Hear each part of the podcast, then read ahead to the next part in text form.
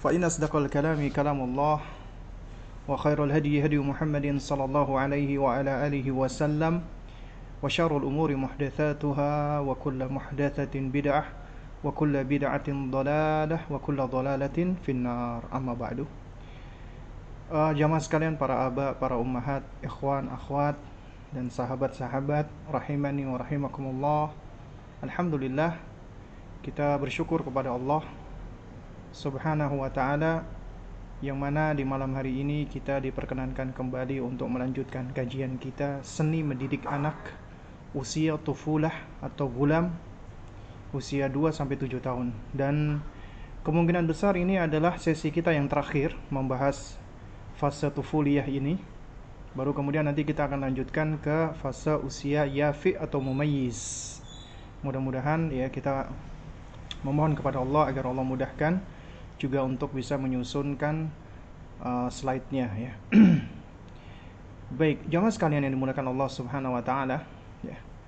Di malam hari ini kita akan memasuki dua karakter yang terakhir yang disebutkan oleh Syekh Ahmad bin Nasir atau Yar hafizahullah taala. Dan ketika beliau menyebutkan karakter-karakter ini ya, itu kurang lebih ada 14 ya kalau tidak salah itu bukan artinya ini sebagai pembatasan ya jadi ini adalah poin-poin yang disebutkan oleh Syekh berdasarkan dari hasil pengamatan beliau kemudian juga dari hasil studi beliau dan juga dari dari pengalaman dan juga dari hasil ya belajar dari pengetahuan dan juga pengalaman orang-orang lain. Ya. Dan tentunya ya masih banyak lagi sifat-sifat dan karakter-karakter anak-anak di usia ini yang mana ini adalah sesuatu yang bisa diamati, yang bisa diobservasi, yang bisa dicermati ya, khususnya oleh para ahli, oleh para apa namanya pakar uh, pendidikan anak dan juga psikologi anak ya karena memang tiap-tiap fase itu memiliki sifat-sifat dan ciri-ciri yang unik. Ya jadi apa yang kita pelajari di malam hari ini ini bukan artinya uh, pembatasan ya tapi ini adalah sifat-sifat yang lazim kita dapati dan kita temui pada anak-anak ya. Mulai dari yang pertama seperti kasratul haraka wa adamul adamul istiqrar ya.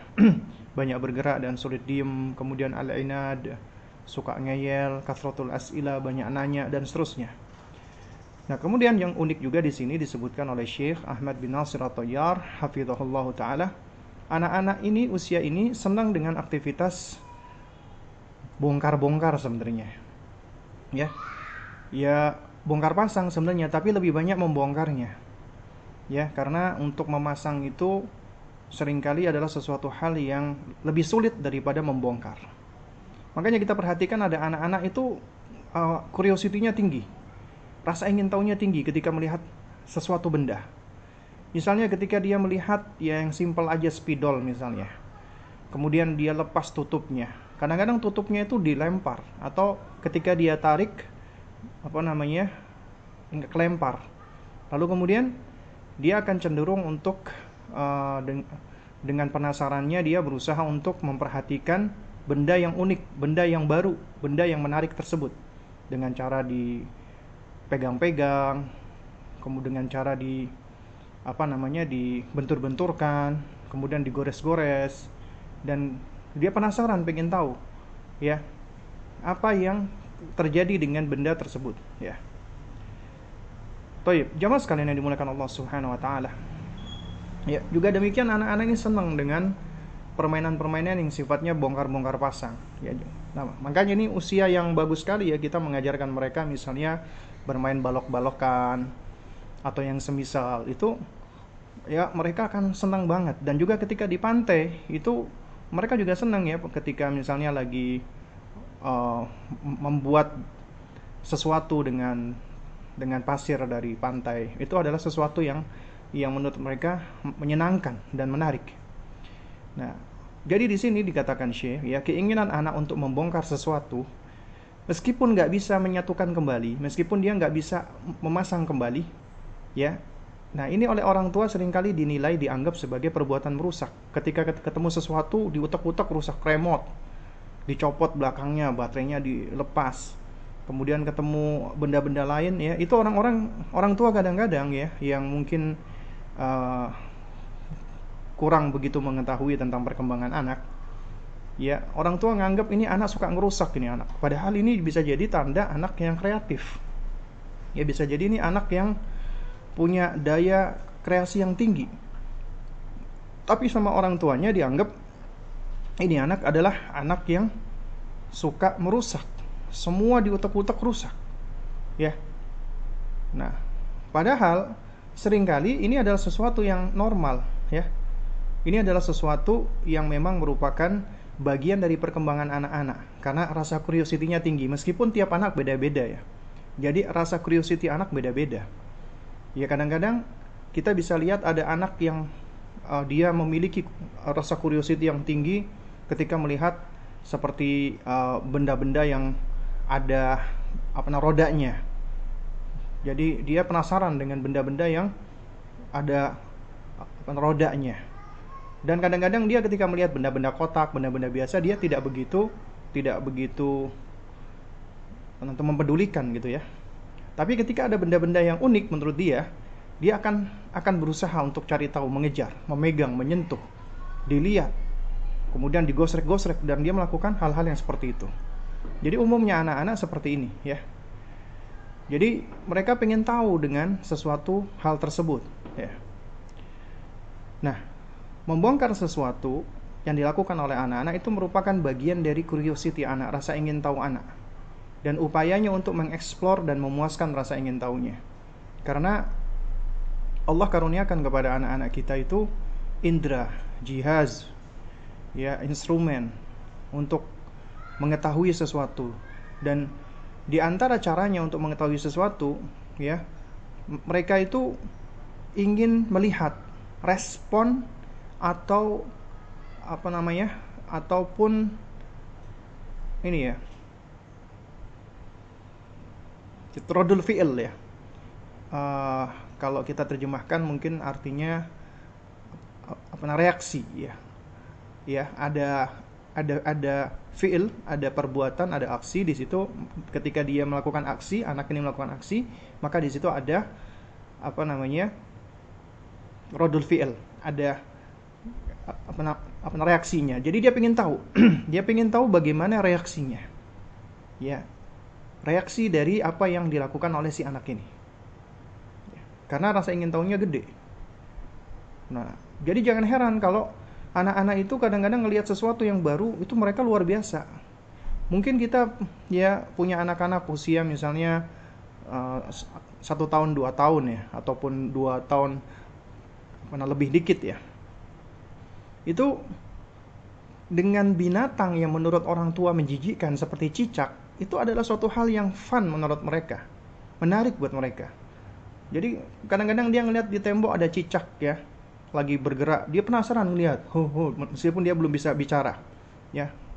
Lalu kemudian orang di sekitarnya ibunya atau atau bapaknya bilang cicak cicak ya jadi setiap kali orang tuanya ngomong cicak dia langsung menoleh ngelihat ke tembok meskipun nggak ada cicak di situ. Nah ini adalah bagian dari proses belajarnya mereka di situ. Jadi mereka menangkap ada skema-skema fakta ya dengan pemahaman mereka yang masih sangat sederhana sekali ya. Nah dari sini ya dengan adanya apa skema-skema fakta yang mereka kumpulkan itu kalau bolak bolak balik bolak balik mereka dapatkan inilah yang akan semakin mempercepat perkembangan kognisi mereka ya. Oleh karena itu makanya sebagai orang tua ketika kita mendapati anak-anak kita sudah mulai punya rasa curiosity yang tinggi, mereka senang bongkar pasang dan yang semisalnya, maka ini kewajiban kita sebagai orang tua untuk mengarahkannya dan kalau perlu kita fasilitasi. Ya. Dan perlu kita ketahui orang tua yang terlalu strict, banyak melarang, banyak bilang nggak boleh, nggak boleh, nggak boleh, ini nggak boleh itu nggak nggak boleh ini jangan itu itu jangan nah jadi sebenarnya ya kata jangan kepada anak itu juga suatu hal yang kurang baik apabila pertama diucapkan ya bukan pada perkara-perkara yang sifatnya prinsip agama atau kaidah agama atau masalah halal dan haram. Ya, kalau masalah agama ya kita katakan jangan jangan. Ya. Adapun selain masalah agama maka kita harus lihat lagi. Yang kedua, itu masalah yang berbahaya enggak? Hal-hal yang yang berbahaya tidak untuk untuk dirinya. Ya, kemudian yang ketiga, ya, ketika kita memberikan ucapan jangan atau larangan, maka usahakan untuk selalu, selalu menyertai dengan taklil, argu, argu, apa argumentasi, alasan. Kita sertakan alasannya. Kenapa kok jangan, ya? Kalau perlu kita perlihatkan agar mereka tahu ini adalah sesuatu hal yang berbahaya. Ini adalah suatu hal yang yang bisa uh, menimbulkan cedera atau merusak misalnya ya. Karena mereka anak-anak ini masih belum tamis mereka masih belum mampu untuk pertama memilah antara mana yang baik dan mana yang buruk. Kedua mana yang berbahaya dan mana yang tidak berbahaya. Yang ketiga mereka belum bisa memprediksi uh, akibat dampak dari perbuatan mereka. Ya karena memang secara perkembangan kognisi mereka masih sangat sederhana sekali. nah, oleh karena itu apabila itu kaitannya adalah berangkat dari rasa ingin tahu anak, misalnya mereka keluar rumah nggak pakai alas kaki, nggak usah dilarang. Ya kadang-kadang kita sebagai orang tua khawatir, oh kotor, oh jijik. Akhirnya ketika dia tumbuh, dia tumbuh menjadi anak-anak yang suka jijian, ya. Yang dikit-dikit dia merasa jijik gitu loh. Karena kenapa? Karena dia menyerap respon orang tuanya ketika anak misalnya dia bermain kotor-kotoran, bermain lumpur, orang tuanya ih jorok banget ih. Akhirnya dia pun juga merespon yang sama. Ketika dia uh, terkena lumpur atau yang semisalnya dia merasa jijik banget di situ. Padahal ketika anak itu bermain kotor-kotor itu sebenarnya baik ya. Karena itu banyak menstimulasi ya uh, dari sensor-sensor dan motorik-motorik mereka di situ gitu loh jadi motor eh, bukan motor kotor belum tentu jorok ya. Jadi kadang-kadang orang tua saja yang terlalu berlebihan di dalam ya, menilai sesuatu. Nah juga demikian orang tua yang terlalu strict banyak melarang dikit-dikit nggak boleh dikit-dikit nggak boleh. Ya, akhirnya ketika anaknya tumbuh menjadi anak yang pasif tidak kreatif pemalas tidak percaya diri akhirnya pusing sendiri nanya sama psikolog, nanya sama ustadz atau nanya sama orang lain, ya. Ustadz, kok anak saya apa namanya pemalas ya? Nah itu disuruh begini nggak mau, disuruh begitu nggak mau. Ternyata selidik punya selidik, orang tuanya terlalu banyak melarang-larang anaknya. Dan yang menyebabkan anak menjadi memiliki karakter seperti itu ya akibat dari pola asuh orang tuanya dan tentunya hal ini untuk memperbaiki ya harus diawali dengan cara memperbaiki pola asuh lagi dan memperbaiki uh, pendekatan uh, di dalam mendekati anak-anak ataupun di dalam berbicara dengan anak-anak tadi. Atau juga ada orang tua yang terlalu permisif, ya, yang terlalu memperbolehkan, terlalu memanjakan. Semua-semua dibolehin. Ini nggak apa-apa, itu nggak apa-apa. Ini juga jelek, buruk ya. Hal ini menyebabkan anak menjadi liar, senang merusak. Kemudian ya intinya tidak mau taat dengan aturan karena anak-anak juga harus sudah diajarkan tentang batasan-batasan, koridor-koridor dan aturan-aturan. Orang tua yang terlalu permisif itu juga nggak baik. Itu membiarkan anak menjadi liar nggak tahu aturan. Bahkan juga mereka akan cenderung melakukan perusakan-perusakan ya tanpa tanggung jawab dan tidak ngerti konsekuensi. Karena dia nggak pernah diajarkan oleh orang tuanya tentang konsekuensi daripada perbuatannya. Kadang-kadang orang tuanya ketika anaknya melakukan perbuatan-perbuatan yang tidak menyenangkan itu malah mencarikan excuse malah mencarikan alasan buat anaknya. Ya biarin aja ceng kan masih anak-anak. Ya udahlah. Kan namanya aja masih anak-anak ya. Kita kita dulu pun juga seperti itu. Eh tunggu dulu. Ya kita kita seperti itu emangnya anda pernah tahu bagaimana kita waktu masih kecil? Jadi jangan langsung kita menganggap ya orang-orang lain itu sama dengan kita gitu loh. Artinya kita memandang dari sisi pandang kita dari perspektif kita. Jadi ya kita memang harus harus apa ya harus belajar untuk bisa objektif ya. Jangan cuman bisa memandang dari sisi kita nggak apa-apa lah anak-anak kita juga dulu seperti itu belum tentu gitu loh. Orang tua yang terlalu permisif juga akan menjadikan anaknya menjadi anak yang manja yang selalu ingin diperhatikan ya yang mohon maaf cengeng kalau misalnya keinginannya tidak dipenuhi ya apa kolokan. Kadang-kadang ketika anak-anak lain itu sudah mulai dewasa dia masih apa kekanak-kanakan gitu loh. Masih childish. Ketika anak-anak lain itu sudah diajarkan kemandirian misalnya di kamar mandi sudah bisa sendiri udah di toilet training ini anak udah umur 7 tahun masih selalu mau ke kamar mandi manggil abinya manggil uminya. Belum bisa istinja. Wal ya.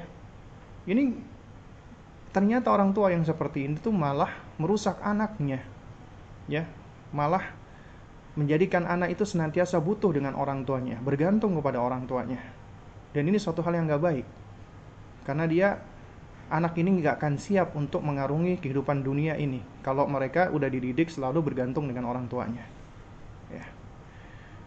Nah juga demikian orang tua juga ketika misalnya memfasilitasi anak-anak untuk bermain, untuk mengeksplor, maka orang tua juga harus hati-hati menyeleksi.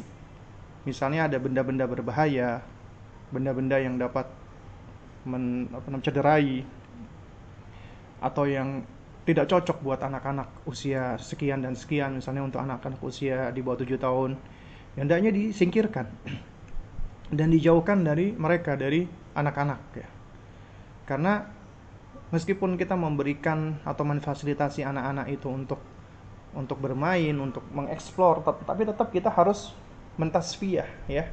Kita harus uh, membersihkan ya lingkungannya dari uh, madorot-madorot atau bahaya-bahaya dan juga dari keburukan-keburukan. Lalu kemudian juga ketika anak-anak usia seperti ini dan mereka itu senang untuk bongkar pasang, maka orang tua yang bijak adalah dia berusaha untuk memfasilitasi dengan cara ya anak-anak ini dibelikan mainan-mainan seperti mainan balok. Akhirnya ketika mereka belajar main balok itu manfaatnya banyak sekali itu. Mulai dari motorik halusnya, motorik kasarnya juga ketika dia harus ngambil-ngambil balok. Kemudian juga dari apa sensorik-sensoriknya ya, dia juga melatih kemampuan uh, visual, spasial dan seterusnya. Jadi banyak sekali manfaat-manfaatnya ketika anak-anak bermain balok ya. Lalu kemudian juga di antaranya adalah bermain apa kosos, puzzle, puzzle-puzzle. Misalnya kita tahu ya uh, semacam ada surah gambar ya, misalnya gambar gunung misalnya atau gambar pohon. Ya, itu biasanya ada uh, potongan-potongannya. Potongan-potongan ini disusun ya. Memang untuk anak-anak di usia 4 tahun itu memang ini suatu hal yang sulit ya jadi harus cari dari bahan yang berbeda, kemudian juga potongannya tidak banyak. Dengan banyak berlatih akhirnya mereka bisa dan ketika mereka sudah bisa biasanya itu sudah sudah sudah tidak menantang lagi buat buat mereka. Ya biasanya mereka sudah enggan lagi untuk untuk untuk mengulang lagi permainan yang mereka sudah sudah kuasai gitu loh. Biasanya mereka akan minta untuk uh, permainan-permainan baru yang lebih menantang juga bermain warok ya kartu-kartu misalnya. Ya baik itu ber, apa berupa apa flashcard ya atau misalnya dengan kartu itu belajar huruf belajar warna belajar bentuk ya. Karena di kartu-kartu itu kan ada gambar-gambarnya kan. Atau juga bermain apa sol-sol ya. Ini ini permainan-permainan yang dicontohkan oleh oleh Syekh Ahmad bin Nasir atau Yar ya jadi sol-sol itu kayak tanah liat ya. Kalau orang Jawa ya orang Surabaya dulu bilangnya malam. Sama dulu saya waktu SD juga suka main malam ya.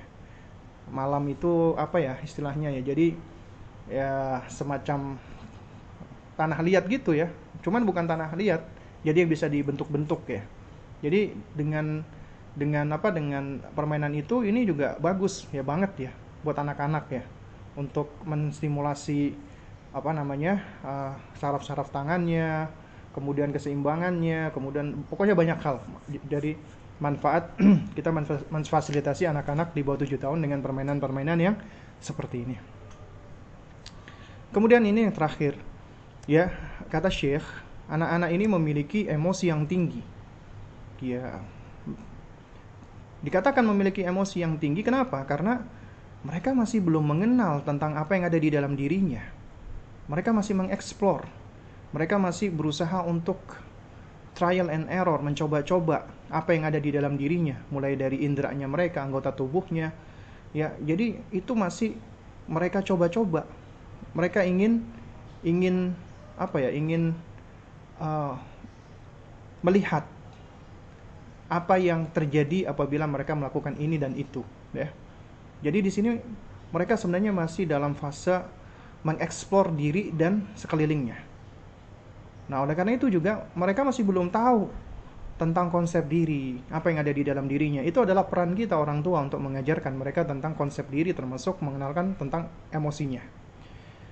Karena itu, orang tua yang nggak pernah mengajarkan anak tentang emosinya, maka anak itu biasanya akan menjadi anak yang suka marah, cengeng, tantrum, ya, berteriak-teriak. Kenapa? Karena anak-anak ini adalah anak-anak yang mereka nggak pernah diajarkan orang tuanya untuk mengenali emosinya. Imma bisa jadi orang tuanya nggak ngerti atau orang tuanya abai, ya.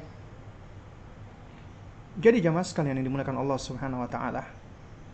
Kita tahu ya, dan ini juga sudah beberapa kali kita bahas Allah menciptakan manusia, termasuk anak-anak kita, Allah sudah karuniakan di dalam diri mereka ada wijdan wa masyair. Ada emosi dan perasaan-perasaan. Dan menurut konsep dari yang saya baca, konsep Islam ya, yaitu dari yang apa yang ditulis oleh para ulama-ulama kita seperti Abu Hamid al Ghazali rahimahullahu taala ya beliau menerangkan bahwa manusia itu ketika diciptakan dan kemudian dilahirkan mereka itu dalam kondisi mutawasit. Mutawasit itu pertengahan netral. Artinya netral manusia itu secara asal itu emosinya netral. Dan wijdan dan masyair ini ya keluar atau munculnya itu dipengaruhi oleh faktor-faktor eksternal yang ada di sekelilingnya yang di apa yang di apa resap ya ataupun yang diterima oleh anak atau oleh manusia dan dia merespon dengan emosi dan perasaannya. Semisal kita misalnya kita melihat sesuatu yang mengerikan ya sesuatu yang mengerikan maka akan muncul perasaan takut kita.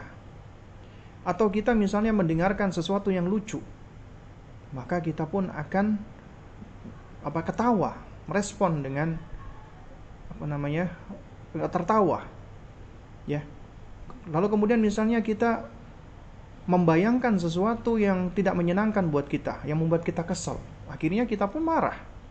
Ya. Nah, jadi ternyata emosi-emosi dan perasaan-perasaan kita itu sebenarnya distimulasi oleh sesuatu yang ada di sekitarnya termasuk dengan pikiran kita sendiri. Karena pikiran kita ya itu bisa mempengaruhi emosi pula. Ketika seseorang memikirkan yang baik-baik, dia akan apa tenang. Ketika dia memikirkan yang takut apa yang mengerikan, dia akan takut. Ketika dia memikirkan sesuatu yang yang menyenangkan, dia akan bahagia. Jadi intinya juga pikiran sangat mempengaruhi pula. di samping apa yang ada di sekelilingnya. Ya.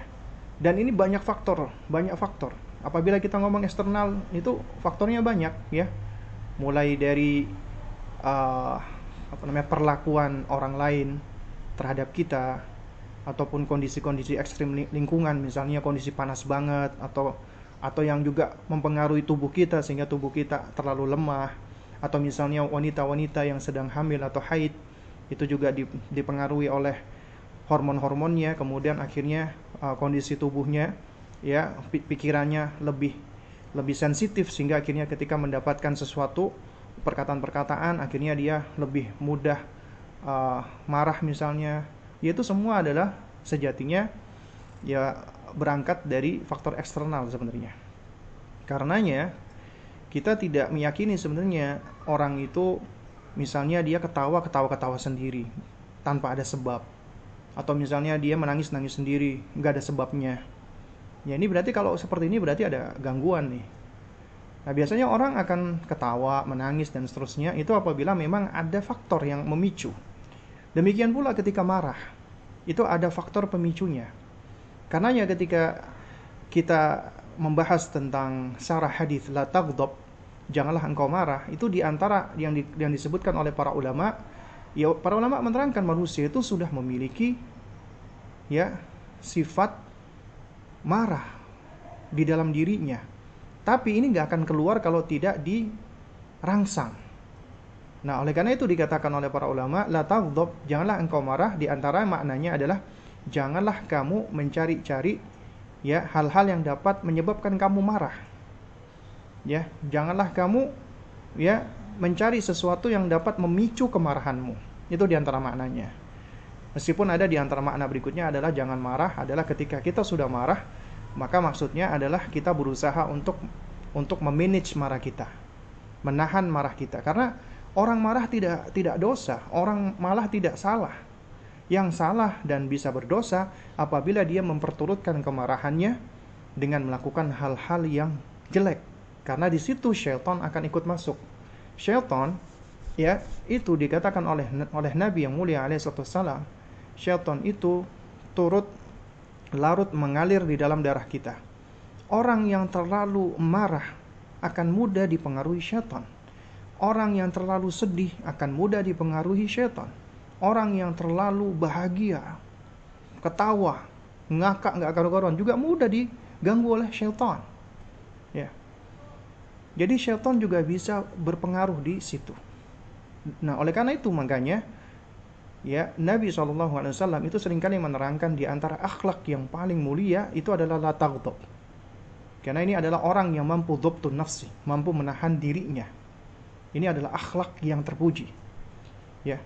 Dan bahkan kalau kita perhatikan kata para ulama, ya ada empat hadis yang menjadi apa namanya madarul akhlak, menjadi poros menjadi pusatnya akhlak. Ya, di antara hadis tersebut adalah yang pertama adalah apa? Adalah man kana yu'minu billahi wal yawmil akhir falyakul khairan aw liyasmut. Ya, barang siapa yang beriman kepada Allah dan hari akhir hendaknya dia berkata baik atau diam. Ini akhlaknya Islam. Coba Anda perhatikan dengan akhlaknya orang-orang kafir yang mengangkat slogan liberalisme freedom of speech, kebebasan berbicara. Maka mereka dengan klaim freedom of speech, mereka akan ya uh, beralasan dengan hal tersebut untuk bisa menyakiti orang-orang lain. Seperti yang mereka lakukan saat ini di Perancis. Dengan alasan freedom of, of speech, mereka menyakiti hati jutaan miliaran kaum muslimin. Dan kita wajib marah. Kita wajib sakit hati kita wajib tidak menerima apa yang mereka apa yang lakukan. Wajib kita marah. Harus kita marah. Gak boleh kita diam. Dan gak boleh ketika kita dengar berita itu kita santai-santai aja kita diam. Kalau kita mendengarkan berita itu kita nggak ada di dalam hati kita rasa marah, patut dipertanyakan keimanan kita. Patut antum tanyakan keimanan antum. Kalau antum melihat Rasulullah itu dihina, ya, diejek, ya, dicaci maki, kemudian dicemooh, dan kita tidak merasa ada kemarahan di dalam diri kita patut pertanyakan keislaman kita. Kita wajib marah. Harus marah. Tapi ketika kita marah bukan artinya kita harus melakukan hal-hal yang merusak, tidak. Kemarahan tidak mesti harus ditunjukkan dengan apa namanya perusakan, tidak. Inilah akhlak kita Islam. Kita boleh marah. Tapi kemarahan kita adalah di manage, diatur dengan cara tidak merusak, dengan cara tidak mendatangkan apa namanya eh, kemadorotan yang lebih besar. Inilah indahnya agama kita.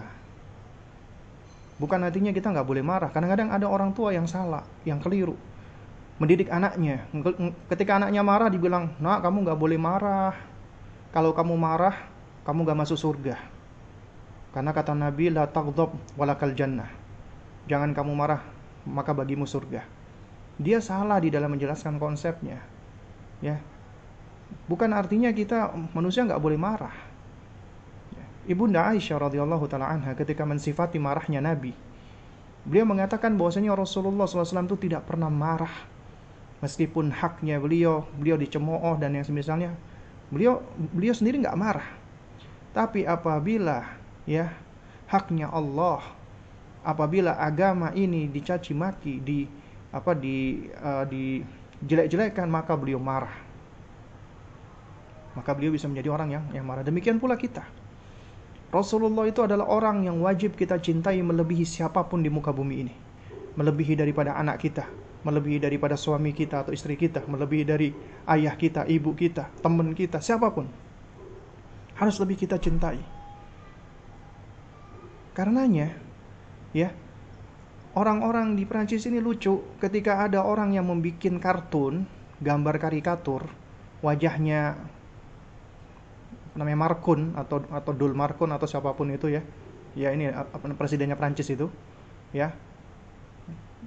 Wajahnya dengan tubuh anjing itu semua pada marah merasa tersinggung.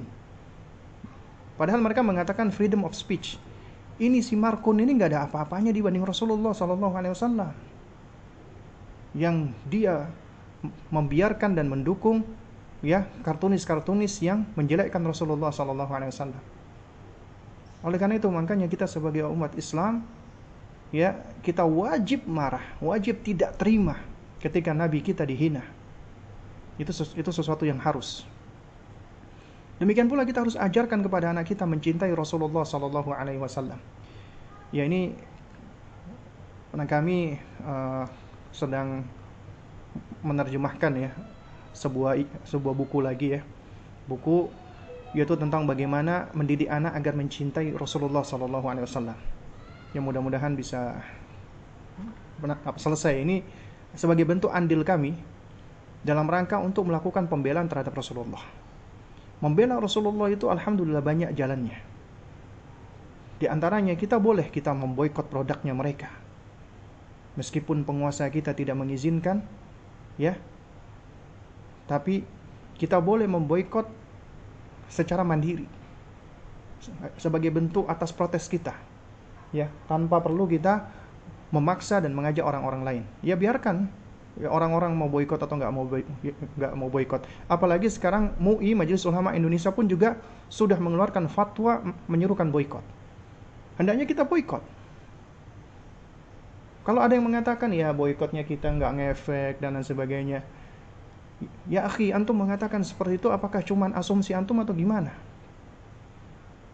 Antum tahu orang-orang kafir itu obsesinya apa? Dunia ketika mereka hidup di dunia, obsesinya adalah keuntungan, profit dunia, bisnis. Makanya ketika negara-negara Arab, Kuwait, ya, kemudian Yaman, kemudian Qatar dan seterusnya memboikot mereka, itu Kementerian Luar Negerinya Prancis itu merengek-rengek. Dan kemudian dari perusahaan-perusahaan swasta katanya kami nggak ada kaitannya dengan ini dengan itu juga merengek-rengek Ya. Jadi intinya apa yang bisa kita lakukan kita lakukan dan di antara pembelaan yang paling bermanfaat ya adalah kita didik anak kita agar mereka memiliki kecintaan kepada Rasulullah dan mereka akan melanjutkan estafet ketika nabi kita dihina, maka mereka yang akan melanjutkan pembelaan-pembelaan tersebut. Tayyib, jamaah sekalian yang dimuliakan Allah Subhanahu wa taala. Ya. Jadi mengajarkan anak tentang emosi itu penting. Ya. Jadi itu suatu hal yang penting sekali, ya. Dan kata Syekh Ahmad bin Nasir At-Tayyar, anak-anak kecil itu cenderung merespon segala sesuatu itu dengan emosi yang sama. Baik itu masalah yang penting menurut kita hamatun au apa namanya? tafihah. Perkara-perkara remeh buat kita. Kita mungkin nganggap itu perkara remeh, tapi mereka merengek-rengek. Ah, kamu nggak penting aja nak. Menurut kita nggak penting tapi bisa jadi menurut mereka penting. Karena perkara yang mau penting nggak nggak penting mereka itu akan merespon sering kali dengan emosi yang sama. Jadi kita orang tua harus bijak dalam hal ini. Nah kemudian yang disebutkan oleh Syekh di sini di antara emosi pada anak yang harus kita ajarkan kepada mereka. Makanya di antara kita mengajarkan emosi pada anak-anak kita itu adalah dengan cara ya mereka kita ajarkan agar ngerti bisa melabeli emosi mereka mengidentifikasi emosi mereka. Dan itu dilakukan mulai dari semenjak dini mungkin dengan cara ya misalnya begini. Mereka sedang apa manyun misalnya. Nah biasanya manyun anak itu karena anak lagi sedih misalnya. Nah kita boleh kita ambilin kaca kemudian kita bilang ya Allah. Uh, kita misalnya bilangnya seperti ini. Loh. Apa kakak kenapa kak? Kok kakak kelihatan sedih wajahnya? Coba lihat nih. Lihat tuh. Dia supaya bisa meng, meng apa namanya mengetahui ekspresi wajahnya dia ketika dia lagi sedih. Juga demikian ketika lagi bahagia. Masya Allah anaknya Umi, anaknya Abi, hari ini tampak bahagia sekali ya. Bibirnya lagi tersenyum, matanya berbinar-binar. Itu di antara cara kita untuk mengajarkan emosi kepada mereka. Juga demikian kita lagi marah, kita lagi capek lagi itu juga kita harus tunjukkan misalnya kita ini capek nih, kemudian diajak main oleh anak kita agak memaksa-maksa dan kita cuman minta waktu. Misalnya cuman sebentar saja kita istirahat misalnya ya. Nah kita kadang-kadang kurang sabar kita langsung membentak marah ntar dulu Abi baru pulang capek kamu ini dikit-dikit main. Kan kita kadang-kadang langsung marah seperti itu kan. Dan itu dampaknya nggak baik buat anak-anak kita. Ya karena apa? Karena kalau orang tua sering marah tentu itu akan menjadi pelajaran bagi mereka di dalam menyikapi segala sesuatu adalah dengan kemarahan. Jadi mereka pun juga dikit-dikit akan marah. Kenapa? Belajar dari orang tuanya. Makanya kalau ada orang tua yang mengeluhkan, ini anak saya kok suka marah, coba berkaca dulu. Jangan-jangan karena kita yang memang suka marah tanpa kita sadari ataupun kita sadari. Baik, jamaah sekalian yang dimuliakan Allah Subhanahu wa taala ya. Misalnya kita lagi capek, maka kita sampaikan dengan cara yang baik adik Abi sebentar lagi main ya. Cuman Abi istirahat sebentar ya. Ya Abi istirahat 10 menit. Coba adik lihat jam di situ. Nanti Abi adik lihat coba panjangnya kalau sudah di angka sekian. Adik coba panggil. Apa lagi Abi ya? Nah ini cara yang lebih baik untuk mengajarkan kepada mereka.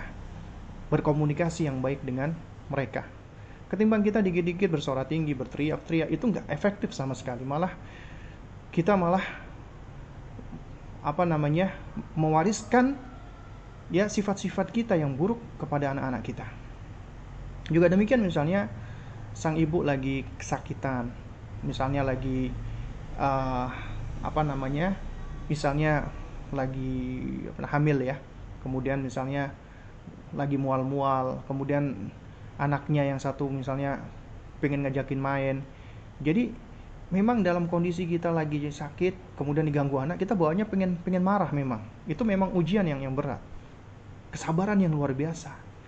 Nah cuman kita tetap harus berusaha. Nah di antaranya kita belajar kakak atau adik adik atau kakak coba lihat wajahnya Umi. Umi sekarang lagi kesakitan. Ya. Umi sekarang lagi kesakitan, Umi perutnya lagi sakit, lagi mual-mual. Umi muntah-muntah.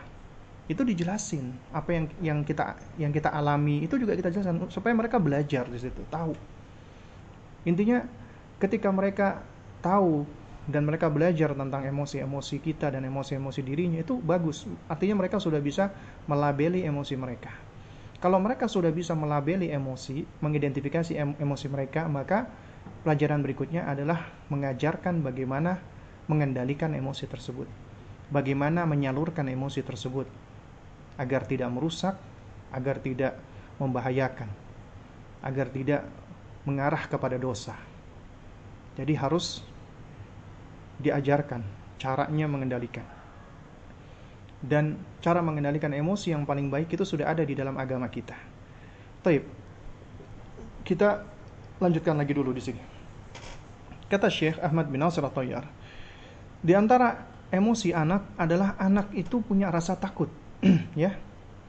Mereka itu manusia, apalagi anak-anak, pasti rasa takut itu ada. Bahkan juga kuat rasa takut tersebut. Ini juga sangat bergantung dengan bagaimana cara kita mengasuh mereka. Karenanya makanya ya kita nggak boleh menghukum anak dengan cara takwif, takut menakut-nakuti mereka. Baik dengan kita takut-takuti anak dengan Allah. Kamu nggak nurut sama Abi masuk neraka kamu, masuk neraka jahanam. Tubuh kamu terbakar, hangus, gosong. Ditakut-takuti anak. Ya, dan dia tahu api itu panas apa yang ada di dalam benaknya? Ketika orang tuanya nggak mengajarkan dulu kepada anaknya tentang rahmatnya Allah, kebaikannya Allah. Padahal Al-Quran itu ya pertama kali kita diajarkan adab mengucapkan basmalah Allah disifatkan dengan dua sifat rahmah. Bismillahirrahmanirrahim. Ar-Rahman Ar-Rahim. Ya. Dan rahmat Allah itu ya luas mendahului murkanya tapi kenapa kita kok lebih cenderung untuk menunjukkan tentang hukuman-hukumannya Allah adabnya Allah kemurkaannya Allah karena kita nggak sabar karena kita pengen instan karena kita pengen supaya anak-anak kita langsung nurut caranya ya ditakut-takuti tapi dampaknya nggak baik. Dampaknya akan merusak image mereka tentang Tuhan mereka, tentang Allah. Ya. Anda nakut-nakuti anak Anda dengan Allah. Biasanya sesuatu yang dijadikan objek untuk ditakut-takuti, ya, manusia cenderung menjauh darinya. Gak mau mendekat.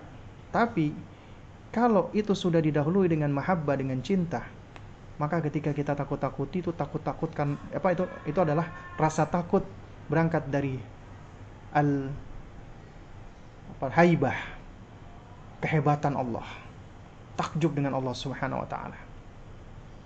Demikian pula kita nggak baik menakut-nakuti anak dengan hantu dengan syaitan. Ini dicontohkan oleh Syekh dengan ifrit. Mungkin orang-orang orang-orang apa Arab apa juga suka nakut-nakutin. Ada sebagian nakut-nakutin anaknya dengan dengan ifrit. Ada juga nama nama syaitan yang disebut oleh penulis Syekh Ahmad Nasir Yar ya. Jadi saya sempat browsing nyari tahu apa itu Abu apa nama Rojuli Maslukhah ya jadi ini adalah salah satu ya nama syaitan yang ma'ruf di dunia apa Arab. Kalau kita mungkin ya mengenalnya dengan nama apa namanya uh, Tegendu Ruwo kayak gitu ya. Kemudian juga ada apa namanya Umminal apa apa golah ya. Ya mungkin kalau kita menyebutnya dengan nama sundel bolong lah atau yang semisal itulah. Intinya ini nama-nama setan. Jadi anak ditakut-takuti dengan nama-nama setan. Entah itu toyol lah, sundel bolong lah, pocong lah, leak atau apa pun itu. Gak boleh nakut-nakuti anak dengan dengan hantu, dengan syaitan. Tidak diperbolehkan, haram hukumnya. Seorang muslim tidak boleh nakut-nakuti anaknya dengan syaitan. Karena ini jalan menuju kepada kesyirikan. Karena di antara salah satu bentuk kesyirikan adalah apa? Khufusir, takut dengan hal-hal yang tidak bisa dilihat oleh mata kita. Makanya kita perhatikan kalau orang-orang zaman dahulu ataupun mungkin orang-orang yang ada di kampung-kampung nakut-nakuti anaknya, eh kamu kalau lewat di sini hati-hati ya. Di sini ada penunggunya namanya Mbah Mbah Juminten. Ya. Kamu kalau lewat sini kamu harus pamit dulu. Kamu harus ngomong dulu. Apa namanya pamit nggih Mbah. Atau misalnya sekarang masih ada apa legenda-legenda urban. Kalau misalnya melewat makam jeruk purut harus ngebel dulu tiga kali dan seterusnya. Ini makanya ini bagian daripada apa? Takhwif. Menakut-nakuti dengan syaitan itu nggak boleh hukumnya haram, merusak akidah. Termasuk juga nakut-nakuti dengan manusia, apalagi dengan profesi. Saya waktu di Palu, waktu pasca bencana, dan dan dan waktu itu sempat ini ya sempat safari dakwah di Palu ya selama namanya beberapa kali. Dan juga uh, sebenarnya apa namanya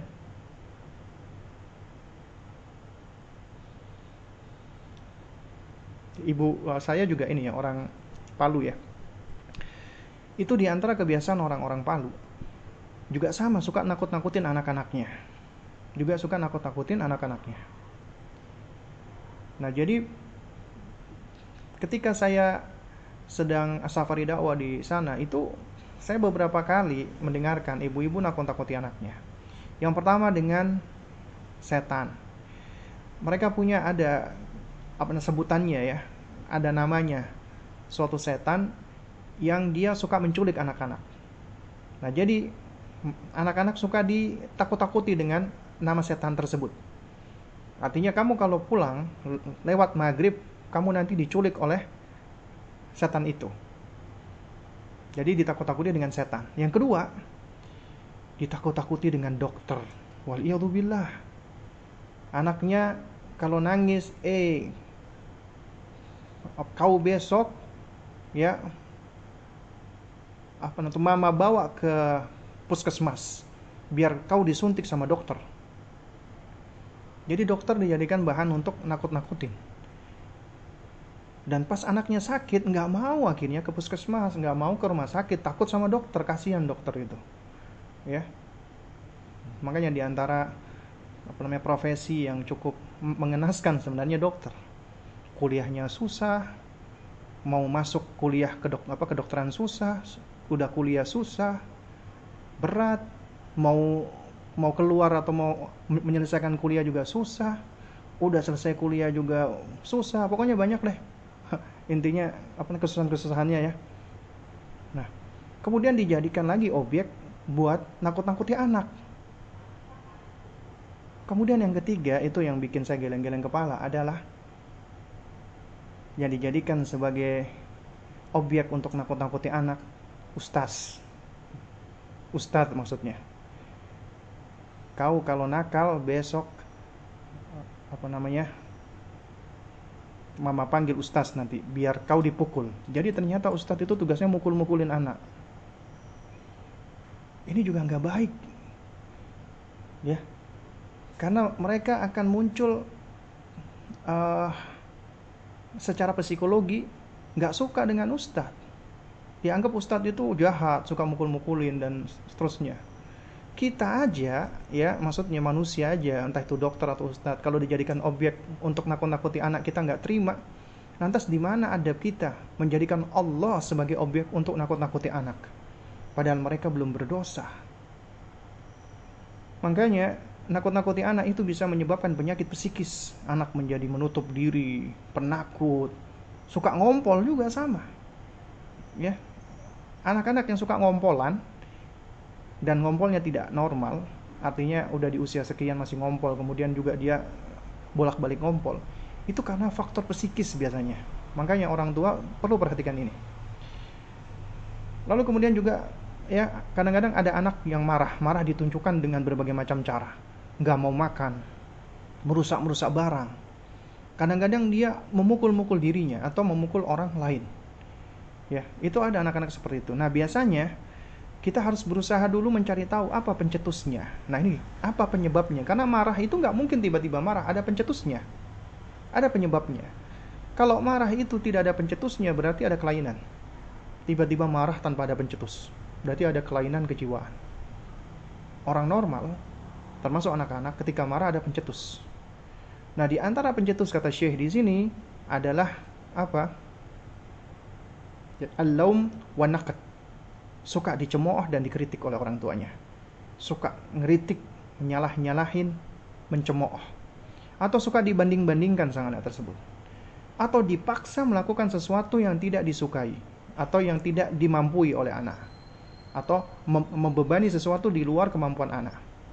Atau juga di antaranya orang tua, Abi sama Uminya berantem di depan sang anak. Dan masih banyak lagi. Itu bisa menyebabkan apa gangguan emosi terutama kemarahan pada anak. Kemudian juga cemburu, girah. Ini di antara emosi anak. Biasanya anak yang baru punya adik. Sehingga kadang-kadang, kadang-kadang ya, tampak seperti membenci adiknya. Dengan cara berusaha menyakiti adiknya. Ketika adiknya itu seperti dicubit lah atau dikasarin. Ada yang seperti ini. Atau kemudian juga bisa juga anak itu ngompol karena ada masalah psikis. Dia ingin diperhatikan oleh orang tuanya.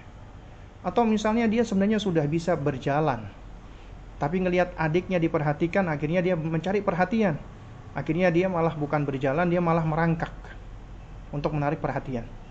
Nah oleh karena itu makanya ini pentingnya orang tua harus bisa membagi waktu.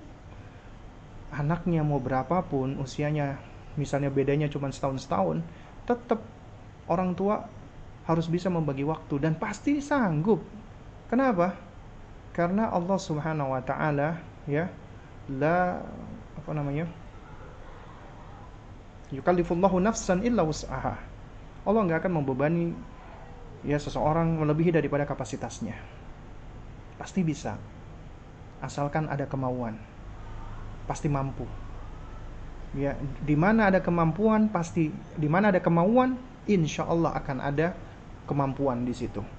Bagi waktu antara adik dan kakaknya. Dan ini juga sudah sempat saya bahas ya di apa sejumlah kajian ya. Kemudian juga ayah juga harus lebih apa namanya terlibat di dalam hal ini. Kemudian juga kita ajak sang kakak untuk bantu ngurusin adik.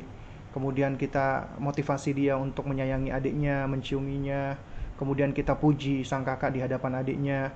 Kemudian kita ajarkan dia untuk mengutarakan kasih sayang dan seterusnya.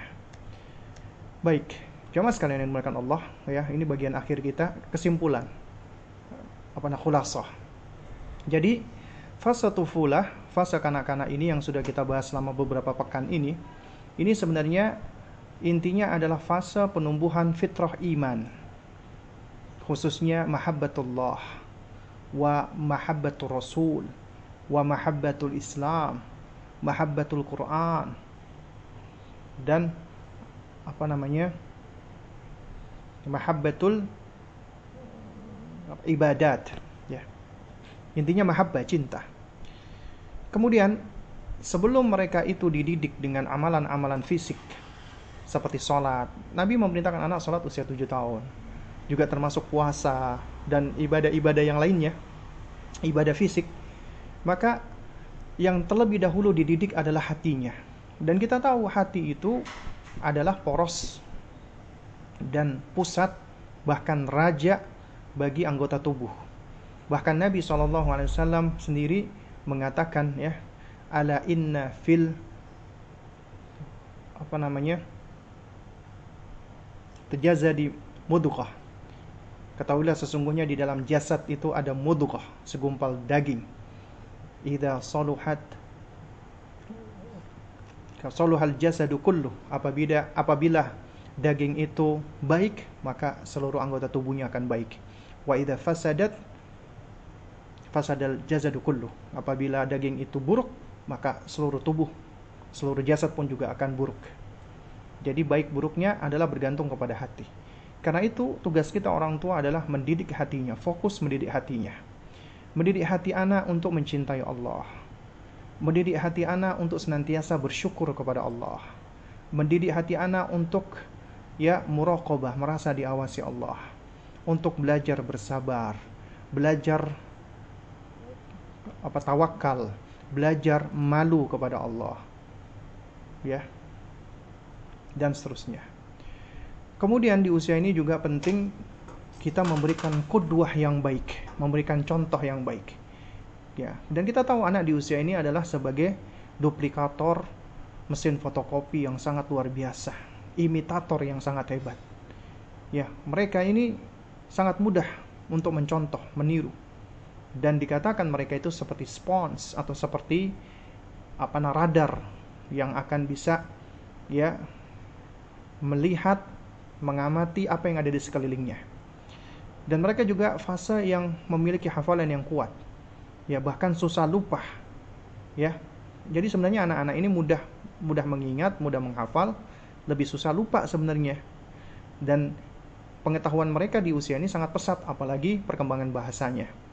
Jadi perbendaharaan kata-kata itu sangat pesat di usia ini. Karena itu makanya kita harus memberikan kudwah dalam hal ucapan, perkataan, dan juga dalam hal perbuatan. Kemudian kita menghindarkan segala sesuatu yang dapat membahayakan anak. Baik itu yang bersifat uh, fisik ya seperti listrik, api, pisau ataupun juga dapat membahayakan keimanan anak seperti gambar-gambar yang enggak senonoh atau gambar-gambar makhluk bernyawa yang dipajang ataupun alat-alat musik dan yang semisalnya. Kemudian kita menaruh perhatian fokus di dalam usia fase ini mendidik adabnya mereka, membiasakan adab dan untuk mengajarkan adab kepada mereka diawali dengan apa namanya ngetahbibuhum yang menjadikan mereka senang dulu, cinta dulu. Baru kemudian ta'widuhum, baru membiasakan mereka. Ya. Kemudian mengulang-ulang. Ya. Jadi dicontohkan secara bertahap diulang-ulang dan istimror berkesinambungan. Itu caranya mengajarkan adab. Kemudian juga ya kita ajarkan menghafal Al-Qur'an. Kita pilihkan ayat-ayat ya yang paling penting dulu mulai dari Al-Fatihah apa nama itu Muawwidzatain, Al-Ikhlas dan seterusnya. Dan bukan kejar-kejaran banyak-banyakan hafalan tidak. Tapi kita ajarkan mereka Al-Qur'an sebelumnya kita kita tumbuhkan kecintaannya kepada Al-Quran dan kita tasmi dan talqin dan ajari mereka membaca Al-Quran dengan baik karena bahasa Arab itu bahasa yang luar biasa ketika mereka sudah kita ajarkan lisannya terbiasa mengucapkan kalimat-kalimat atau kata-kata Arab dengan fasih insya Allah kemampuan dia untuk berbicara dan berbahasa juga akan baik jadi kejar ya ulang-ulangi tajwidnya apa namanya apa namanya makhrajnya dan seterusnya. Kemudian juga ajarkan hafalan sejumlah hadis-hadis yang pendek-pendek. Ya misalnya contohnya uh, apa namanya? Inna Allah jamil. Ya sesungguhnya Allah itu maha indah. Apa, apa namanya? Yuhibbul jamal dan mencintai keindahan. Ya. Ini hadis-hadis yang mulai dari semenjak kecil sudah kita biasa perdengarkan dan kalau perlu kita ajarkan mereka supaya mereka hafal. Juga di antaranya hadis innamal a'malu binniyat ya. Terus juga hadis man qala la ilaha illallah dakhalal jannah dan seterusnya. Kemudian yang gak kalah penting adalah ajarkan pula doa-doa dan zikir-zikir harian termasuk zikir pagi dan petang. Perlahan-lahan sedikit-sedikit tapi dibiasakan ya insya Allah itu akan menjadi kebiasaan yang baik buat mereka karena mereka ya akan hidup berkembang sesuai dengan kebiasaan yang dibiasakan oleh orang tuanya. Kemudian juga boleh kita ajarkan syair-syair yang bermanfaat. Kemudian juga matan-matan dalam dalam bentuk syair-syair ya dari kitab-kitabnya para ulama itu bagus banget ini sebagaimana yang sering dilakukan oleh orang-orang yang ada di apa namanya Mauritania, di Yaman, di Tunisia dan semisalnya. Kemudian juga mengikat anak dengan kedua yang baik, yaitu dari para nabi, khususnya nabi kita, sahabat dan orang-orang soleh, di antaranya dengan cara berkisah kepada mereka. Jangan pelit kita untuk berkisah dengan mereka, bercerita dengan mereka, karena orang tua yang bercerita sama anaknya itu manfaatnya besar. Orang tua akan belajar, akan membentuk bonding, kemudian juga akan bermanfaat buat anak. Apa, apalagi kalau yang yang dikisahkan adalah kisahnya orang-orang soleh, akan membentuk kecintaan mereka. Kemudian juga memfasilitasi anak dengan mainan-mainan yang bermanfaat, baik untuk motoriknya, sensoriknya, kognisinya, dan perkembangannya. Cari permainan-permainan yang bermanfaat tapi tidak mengandung keharaman. Yang ada alat musiknya nggak boleh, pakai dadu nggak boleh, ya. Jadi segala yang ada dalilnya, ada larangannya, hendaknya kita tinggalkan. Meskipun kata-katanya kata para pakar-pakar barat Eropa, orang-orang kafir mengatakan ini baik buat kognisi, baik buat motorik, tapi kalau ada dalil itu haram, haram. Tinggalkan. Karena yang baik adalah apa yang Allah nyatakan baik dan yang buruk apalah adalah apa yang Allah nyatakan buruk. Dan apa yang Allah larang pasti mengandung keburukan. Pasti mengandung keburukan. Demikian pula apa yang dilarang oleh Rasulullah pasti mengandung keburukan dan bahaya. Kemudian juga yang gak kalah penting memperhatikan kesehatan dan pertumbuhan anak. Ini penting banget jemaah. Antum punya anak misalnya usia sekian kok tapi kok kecil, kurus, itu jangan dibiarkan. Antum harus perhatikan bawa ke ahli nutrisi, bawa ke ahli gizi atau tanya sama teman-teman. Ya, dia makannya kurang atau apa. Maka perhatikan ya uh, di kita boleh membandingkan anak bukan untuk membanding-bandingkan tapi kita bandingkan di usia sekian anak-anak umumnya beratnya berapa sih ya untuk apa untuk memperhatikan nutrisinya berat badannya tinggi badannya dan seterusnya kemudian yang gak kalah penting lagi adalah ketika mendidik jangan suka kita memberikan label kepada anak. Dengan kata-kata buruk pembangkang lah perusak lah bawel cengeng nakal penakut dan seterusnya. Jangan ya jamaah sekalian ya. Juga yang terakhir adalah doa. Jangan lupa doakan kebaikan. Dan jangan mendoakan keburukan buat anak-anak kita. Ya. Jadi Alhamdulillah ya. Jadi disampaikan pada hari Sabtu bukan 5 September. Artinya kita mulai kajian ini 5 September dan ini tanggal 31 Oktober. Ya, jadi kita sudah membahas ini selama beberapa pekan dan ini adalah pertemuan kita yang terakhir untuk seni mendidik anak di usia tufulah. Taib. Ya, mudah-mudahan bisa memberikan manfaat. Ya, mungkin ada waktu sekitar 20 menitan untuk bersoal jawab. Baik, bagi yang ingin bertanya silakan didahulukan yang raise hand terlebih dahulu.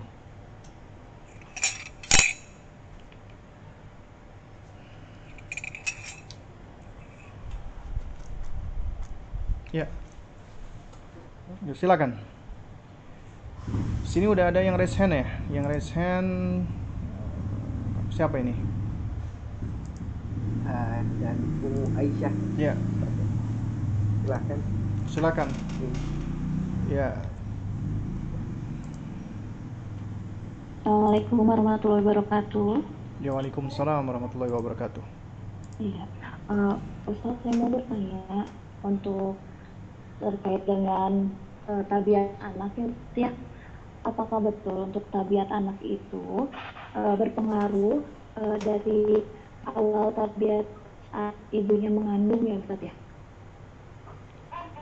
tabiat ini uh, perilaku perilaku anak Ustaz seandainya uh, mungkin waktu uh, ibu ibu mengandung gitu ibunya sering marah-marah gitu hmm, atau emosi iya, iya, iya, paham, paham, jadi anaknya seperti itu tuh oh, paham, paham, perilaku paham. sikap ibunya yang tidak baik jadi anaknya juga ikut tidak baik seperti itu.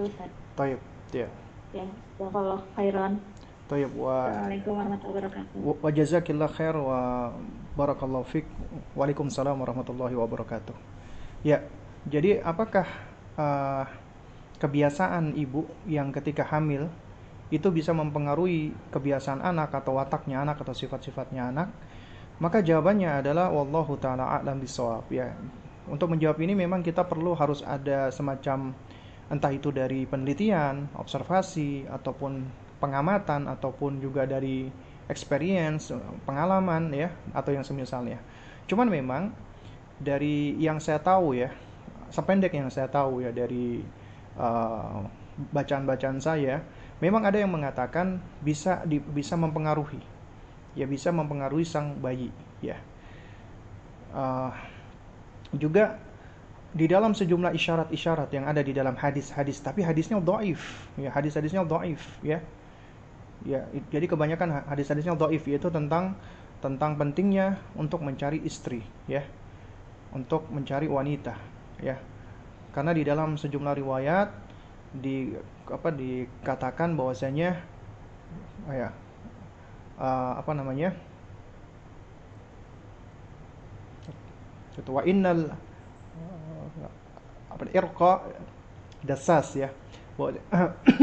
Bahwasanya sesungguhnya ya uh, apa namanya? Jadi maknanya adalah uh, anak keturunan itu ya bisa dipengaruhi gitu loh. Oleh oleh ibunya oleh faktor keturunannya faktor genetiknya. Tapi itu hadis-hadis yang tidak tidak sahih ya hadis-hadisnya dhaif ya. Meskipun banyak dinukilkan pula di dalam apa di dalam apa sejumlah buku-buku parenting ya. Uh, parenting Islam ya. Tapi hadis-hadisnya atau riwayat-riwayatnya memang riwayat yang tidak sahih. Nah cuman memang sejumlah ulama uh, ketika membawakan hadis ini berangkat dari pengalaman mereka bahwa memang ibu itu sangat mempengaruhi karakter dan sifat-sifat anak-anaknya juga termasuk ketika anak-anak masih berada di dalam rahim anak itu bonding attachmentnya dengan ibunya sangat kuat. Artinya mereka bisa merasakan emosi ibunya. Ketika ibunya ibunya lagi sedih, lagi marah, lagi benci, lagi jengkel, itu bisa dirasakan oleh sang anak. Sedangkan sang anak ketika dia terbiasa dengan suatu hal termasuk emosi ibunya, maka itu juga sangat besar kemungkinan akan apa namanya terbawa oleh sang anak. Ya. Sehingga kalau ditanyakan apakah bisa uh, watak ibu ketika lagi hamil itu mempengaruhi pada anak ya sangat bisa ya dan juga sangat mungkin nah tapi bukan artinya ini mutlak benar demikian. Ya. Dan ini juga bukan dijadikan bukan bukan bukan dijadikan sebagai alasan untuk menjustifikasi ya. Dalam artian begini. Ya. Ada seorang ibu misalnya dia mungkin ketika hamil dia suka marah. Tiba-tiba ya uh, maksud saya bukan tiba-tiba ya. Lalu kemudian uh, dia sudah melahirkan dan anaknya suka marah-marah memang.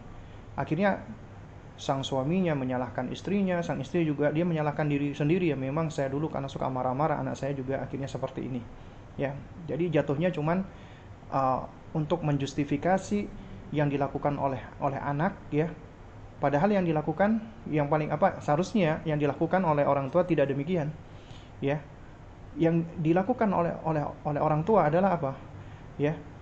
Meskipun ada kemungkinan anak ini akan mengikuti uh, tabiat kebiasaan ibunya, tapi ketika dilahirkan maka juga akan banyak faktor yang mempengaruhi perkembangan dia. Kalau misalnya sang ibu ketika dia dia hamil mungkin dia karena banyak masalah, stres dan yang semisalnya suaminya mungkin kurang support, kurang mendukung. Kemudian alhamdulillah Allah berikan hidayah misalnya suaminya ngaji, akhirnya sudah mulai ngertiin, sudah mulai ikut andil di dalam parenting, apa di dalam pengasuhan. Lalu akhirnya sadar dan itu ya insya Allah ta'ala juga bisa menjadi sebab baiknya anak ya. Jadi juga bisa jadi sang ibunya juga dia berubah dia juga apa namanya dia juga uh, akhirnya sadar dia keliru akhirnya dia juga banyak memperbaiki diri sang suami juga memperbaiki diri. Insya Allah ini juga akan bisa mempengaruhi kebaikan buat sang anak ya. Nah jadi intinya ya kalau menurut saya ya uh, kita sekedar tahu tentang masalah hal-hal seperti ini ya. Dalam artian oh ini anak ini seperti ini karena ibunya dulu suka begini. Ya itu kita cuman cuman sekedar tahu doang sih. Apa nggak apa-apa. Tapi ya kalau yang saya pahami ini suatu hal yang tidak begitu penting untuk kita cari tahu. Yang penting adalah apa yang bisa kita lakukan saat ini. Apa yang bisa kita berikan untuk anak kita saat ini. Kalau sebelumnya kita merasa kita ada kurang maka kekurangan kita yang lalu jangan dijadikan sebagai uh, apa ya justifikasi kita akhirnya pasrah nggak mau berubah atau nggak mau memperbaiki atau kita malah menyalahkan diri kita sendiri ya.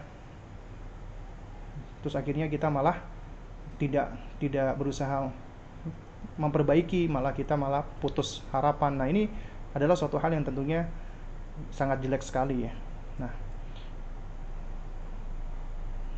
Dan yang dan yang kita harapkan tentunya adalah ketika ketika kita tahu kita keliru kita salah ya kita mengakui kesalahan kita kita beristighfar kepada Allah dan kita move on. Ya kita tidak stick dengan kesalahan tersebut dan kemudian kita apa namanya nggak mau bergerak nggak mau move on ya. Ya udah kita move on kita hijrah kita memperbaiki dan kita menuju ke arah yang lebih baik. Insya Allah Allah akan menolong. Allah akan apa namanya membantu. Ya Allah alam sawab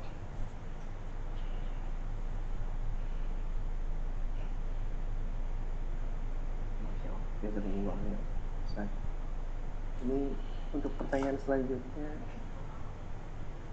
Ini apa boleh? Ada pertanyaan yang sepertinya terlihat urgent Ustaz. Iya. Cuman di luar materi bagaimana Ustaz? Di di apa chat ya? Iya Ustaz. Oh iya. Nah, silakan. Oke, saya bacakan ya Ustaz. Hmm. Assalamualaikum warahmatullahi wabarakatuh Ustaz. Semoga. Ustaz selalu semoga Allah selalu menjaga Ustaz dan keluarga. Saya ingin minta nasihat dan saran. Saya seorang istri sekaligus pencari nafkah bagi keluarga. Qadarullah suami saya masih kuliah dan belum memiliki pekerjaan. Semua kebutuhan suami saya yang memenuhi. Semua kebutuhan suami saya yang memenuhi. Tapi rasanya hati ini sudah mulai tidak mampu menahan beban hidup ini. Kuliah dan semuanya yang membiayai orang tua saya. Tapi dia sama sekali tidak menghormati kedua orang tua saya. Misalkan orang tua saya menasehatinya, pasti akhirnya yang kena amukannya adalah saya. Walaupun dia tidak pernah memukul, tapi lama-kelamaan hati ini tidak sanggup lagi menahannya. Saya sudah mencoba sabar dua tahun ini, saya setiap hari kerja dari pagi sampai sore. Orang tua saya sampai memberikan motor satu-satunya untuk suami saya agar bisa antar jemput saya kerja setiap hari. Nyatanya dia tidak pernah menjemput. Ya Allah, rasanya ingin menyerah tapi takut. Jazakumullah khairan Ustaz. Demikian. Ya. Wa apa jazakillah khairan wa barakallahu fik dan mudah-mudahan Allah Subhanahu wa taala mengangkat dia apa semua kesulitan yang apa anti apa, ya saat ini ya. Dan ini memang adalah ujian yang berat dan ujian yang besar ketika Allah Subhanahu wa taala memberikan bagi wanita adalah ada sosok-sosok laki-laki yang tidak bisa men- menjalankan tanggung jawabnya. Ini ujian yang besar dari Allah Subhanahu wa taala. Dan ketahuilah ketika semakin besar ujian yang menimpa diri kita, maka memang kebanyakan manusia itu akhirnya dia merasa uh, nggak mampu lagi untuk menghadapi hal tersebut dan dia malah berputus asa. Ya ini semua adalah talbis daripada syaitan. Padahal yang harus kita ketahui di dalam agama kita semakin berat ujian seseorang itu menunjukkan Allah semakin sayang dengan dengan apa hamba itu, ya. Dan bisa kita lihat bahwasanya manusia yang paling besar ujiannya itu adalah para nabi dan juga para apa apa, rasul ya dan juga sahabat-sahabat nabi ridwanullah alaihim ajmain. Ya, itu di antara manusia yang paling besar ujiannya. Ya. Karena Nabi SAW sendiri yang beliau mengatakan ya, Innallaha idza ahabba 'abdan ibtalahu. Sesungguhnya Allah apabila mencintai seorang hamba, Allah akan mengujinya. Dan bentuk ujian itu macam-macam banyak. Dan kita bisa belajar dari sosok seorang wanita yang mulia dikatakan oleh Nabi sebagai salah satu sosok Sayyidatu Nisa'i Ahlil Jannah. Salah satu wanita terkemuka dari wanita-wanita penghuni surga. Asia bintu Muzahim.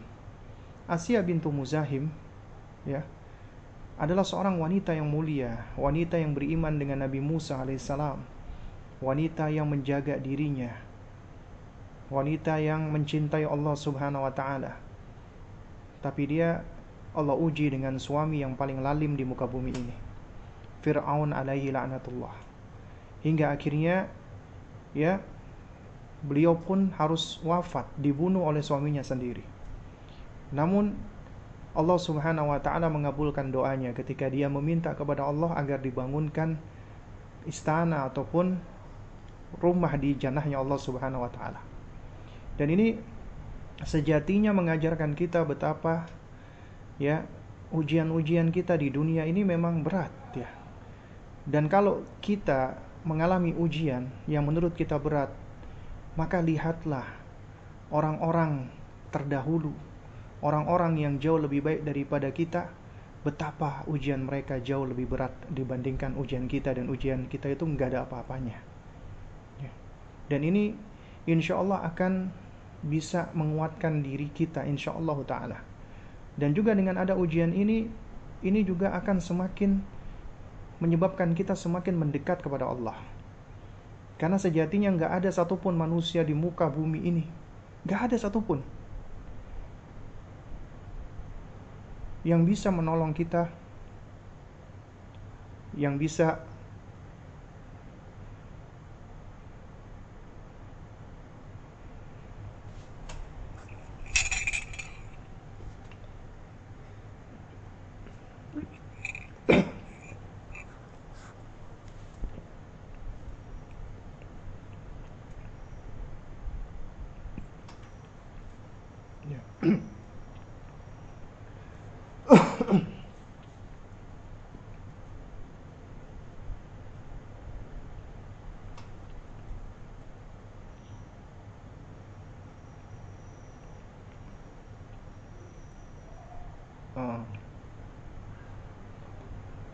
tidak ada ya.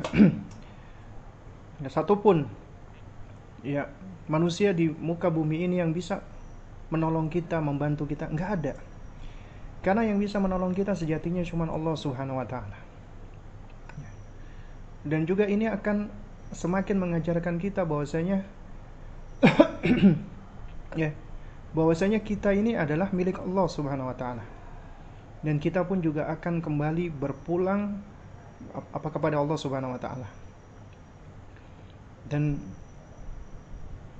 apa ketika ya ya apa anti ya berusaha untuk terus untuk uh, bersabar dan kemudian bermunajat apa namanya ber bermunajat minta apa kepada Allah Subhanahu wa taala afwan.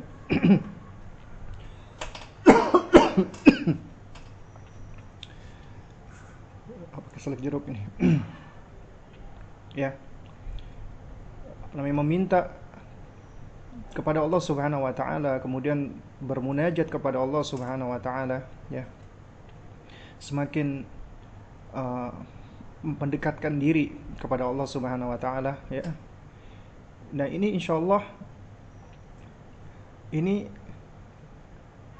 adalah bagian dari uh, kehidupan kita yang paling yang paling nikmat yaitu ketika kita semakin dekat dengan Allah Subhanahu wa taala.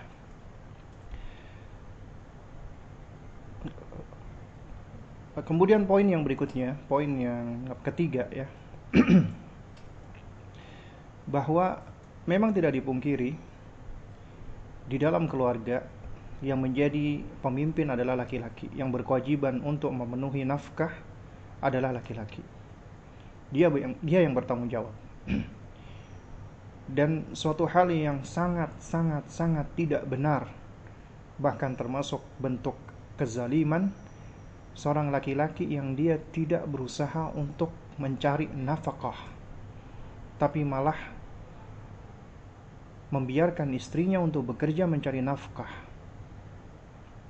Ya. Maka ketahuilah ketika sang istri melakukan hal tersebut, maka itu adalah pahala yang berlimpah buat sang istri. Tapi itu adalah aib yang besar untuk sang suami. Suatu hal yang sangat apa namanya memalukan ya untuk seorang suami. Jadi seorang laki-laki taruhlah dia alasannya kuliah. Dan sejatinya kuliah itu bukanlah menjadi alasan untuk dia melakukan tanggung jawabnya dia. Karena saat ini statusnya dia itu bukan mahasiswa doang, tapi statusnya adalah seorang suami dan seorang ayah.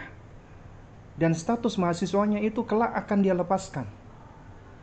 Tapi saat ini dia adalah menjadi seorang mahasiswa, eh, seorang ayah, dan juga seorang suami. Dan statusnya dia yang paling utama adalah status ini. Oleh karenanya dia nggak boleh, tidak diperbolehkan lebih mendahulukan status mahasiswanya ataupun kuliahnya dia. ya dengan alasan kuliah lalu kemudian dia akhirnya melepaskan tanggung jawab ini adalah ya mohon maaf ini adalah sosok laki-laki yang sangat tidak bertanggung jawab dan mohon maaf ya ketika saya menyampaikan seperti ini bukan artinya saya menfonis dia ataupun memberikan label bukan. Dan apa namanya jujur ya apa untuk mendapatkan cerita yang seperti ini ya ya ini ini adalah suatu hal yang buat diri saya adalah suatu hal yang sangat aib sekali. Sangat apa namanya memalukan sekali ya.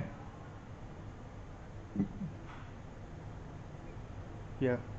Baik ini adalah suatu hal yang sangat memalukan sekali. Apabila ada seorang laki-laki ya yang yang yang dia sudah berkeluarga tapi ternyata dia hidup di bawah istrinya istrinya yang bekerja yang menanggung uh, nafkahnya dia istrinya yang harus mencari uang ya. Apalagi bi uang biaya kuliahnya ditanggung oleh apa namanya oleh orang tuanya.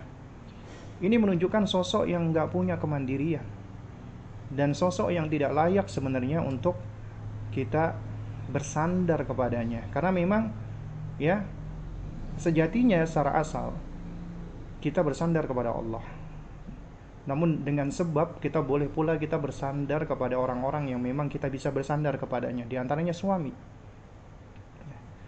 dan laki-laki yang seperti ini adalah laki-laki yang memang tidak layak untuk dikata, untuk dikatakan sebagai seorang seorang suami ataupun seorang ayah. Apa yang bisa dilakukan? Maka ya, Anda boleh menasehati dia. Ya, Anda boleh menasehati dia dan tentunya memberikan nasihat dengan cara yang baik. Ya. Dan juga Anda boleh menyampaikan hal ini kepada orang-orang yang Anda percayai, semisal orang tuanya, supaya laki-laki ini diberikan nasihat supaya dia ngerti tentang kondisi dia, tentang tanggung jawab dia. Dan mungkin bisa jadi dia belum ngerti tentang atau mungkin dia lalai atau lupa tentang tanggung jawabnya dia. Sehingga dia perlu untuk diberitahu. Dia perlu untuk diingatkan dengan cara yang baik hingga cara yang apa namanya tegas. Ya dan juga diperbolehkan diperbolehkan dalam artian ini bukanlah solusi yang yang yang yang pertama artinya ketika kita sudah melakukan hal-hal yang bersifat islah menasehati memperbaiki maka diperbolehkan bagi seorang wanita bagi seorang istri dia menuntut hak-haknya dia di antara haknya wanita istri mendapatkan nafkah dari suami. Mendapatkan hak nafkah dari suami. Apabila suami tidak mampu untuk memberikan nafkah, ijma ulama memperbolehkan wanita untuk menuntut perpisahan dari suami seperti ini. Setahu saya ini ijma ulama. Apabila suami sudah nggak mampu lagi, apalagi nggak mau memberikan nafkah kepada istri. Ya. Jadi diperbolehkan bagi sang istri untuk menuntut kepada suami. Ya. Dan juga seorang wanita dia dia memiliki hak-hak yang harus ditunaikan oleh laki-laki ataupun suaminya. Dan apabila hak-hak ini tidak tidak bisa dan tidak mampu bahkan tidak mau suaminya memenuhinya maka ini adalah kezaliman yang besar. Dan kita tahu pernikahan itu adalah mitsaqon itu ikatan yang kuat bukan permainan ya ini ini bukan bukan main-main ini Allah Subhanahu wa taala akan meminta pertanggungjawaban karena dengan mitsaqon ghalidha ini yang tadinya haram menjadi halal sesuatu yang tadinya haram menjadi halal. Dan orang-orang yang mempermainkan hal ini maka Allah Subhanahu wa taala tidak akan lalai darinya. Nah, jadi Anda boleh untuk menuntutnya. Dan juga yang tidak kalah penting adalah jika Anda mampu bersabar dan Anda masih memiliki harapan bahwasanya uh, suami ini akan bisa berubah maka hendaknya Anda bersabar dan berihtisab mengharap balasan dari Allah Subhanahu wa taala dan banyak berdoa kepada Allah minta agar dikuatkan dan minta hidayah kepada Allah Subhanahu wa taala. Doakan dia di waktu-waktu mustajab agar Allah memberikan hidayah. Karena apabila Allah memberikan hidayah, maka tentunya ini adalah suatu hal yang tentunya jauh apa namanya lebih baik. Ya.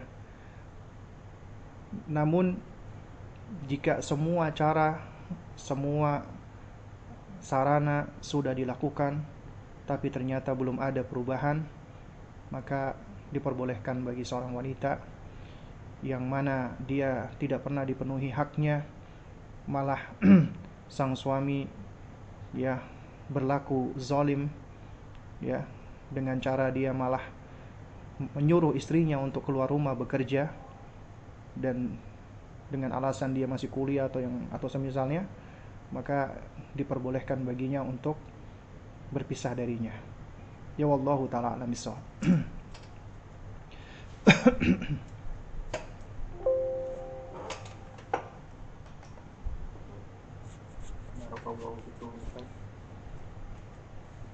kita lanjut ke pertanyaan chat ya di sini belum ada lagi yang raise hand Toyib ini ya Toyib ini ada yang chat ke saya privately.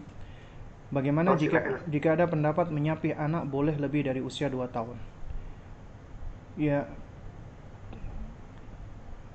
setahu saya menyapi anak itu memang idealnya 2 tahun. Itu afdol, bukan artinya wajib. Jadi apabila ada seorang ibu lebih daripada 2 tahun, jadi bukan suatu hal yang sifatnya berdosa tidak tapi tentunya lebih baik adalah dua tahun karena ini isyarat yang disebutkan di dalam Al-Quran dan juga di dalam hadis-hadis Nabi ya dan ini juga untuk untuk melatih anak agar mereka sudah mulai mandiri tidak selalu terus menerus bergantung kepada ibunya. Ya. Jadi menyapi lebih dari dua tahun ya dikarenakan kondisi misalnya memang anaknya sangat lengket dengan ibunya kemudian nggak nggak bisa tidur kecuali menyusui maka boleh dia lebih dari dua tahun tapi tetap dia harus berusaha untuk memutuskan anaknya menyapihnya. Dan bolehkah menyapi dengan memberi sesuatu yang tidak disukai anak? Mohon maaf ya. Misalnya uh, diberikan sesuatu di payudara agar tidak menyusul lagi Toib jadi kita sebenarnya ya mendidik anak, mengajarin anak ketika mereka sudah mulai menjelang usia 2 tahun, kita sudah mulai mengurangi ASI pada mereka. Ya, dan juga ketika usia 2 tahun lebih kurang, maka hendaknya dia sudah disapih. Sudah diberhentikan dari ASI. Tapi kalau dia masih nempel terus, kemudian ingin memberikan pelajaran kepada mereka dengan berbagai macam cara, memang cara-caranya banyak ya. Dan emang ada sebagian ibu-ibu kadang-kadang memberikan mohon maaf ya ke puting payudaranya dengan semacam uh, balsem lah atau fix atau semisalnya agar anak merasa tidak enak dengan apa rasanya. Akhirnya anak pun tidak mau menyusu kembali. Nah Ya intinya apabila cara-cara yang selain ini sudah dilakukan dan itu masih belum berhasil, maka ini adalah cara-cara yang berangkat dari pengalaman, experience dari sejumlah ibu dan memang apabila apa nama terbukti memang bisa berhenti itu anak dari menyusu, maka ini ya sifatnya adalah suatu hal yang secara asal boleh-boleh saja mubah gitu loh. Ya wallah alam bisawab. Ya. Uh, baik. Ke pertanyaan selanjutnya ya Ustaz. Ya. Uh, Untuk semua penuntut ilmu di sini, silahkan aktifkan fitur raise hand apabila ada yang ingin ditanyakan dengan materi pada malam ini. Pertanyaan selanjutnya Ustaz dari kolom chat. Bismillah. Afwan Ustaz, izin bertanya. Bagaimana solusinya agar anak mau diajak menghafal kembali karena setiap diajak menghafal si anak kelihatan seperti bosan. Terkadang juga merengek tidak mau menghafal. Anak saya umur 3 tahun. Demikian Ustaz. Baik, baik.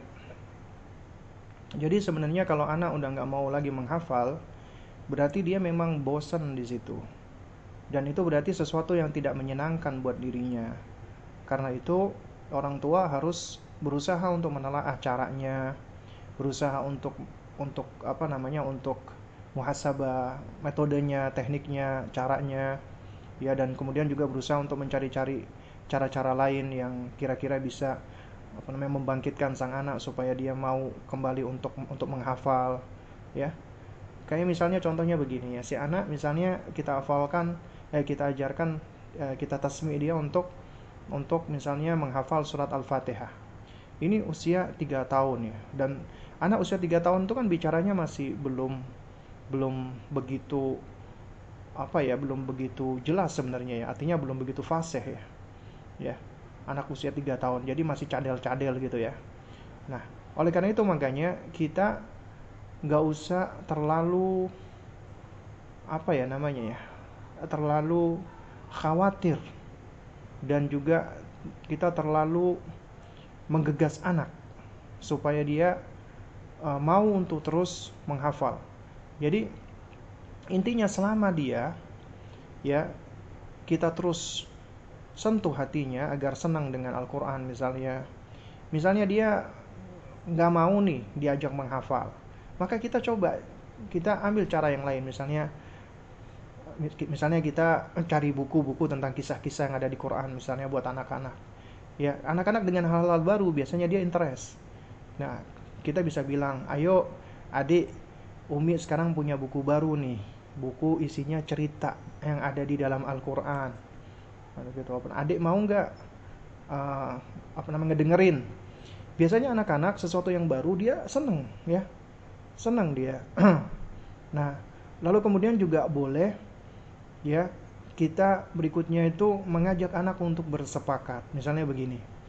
Baik, kalau adik mau cerita dari Umi, sebelum cerita kita murojaah dulu ya.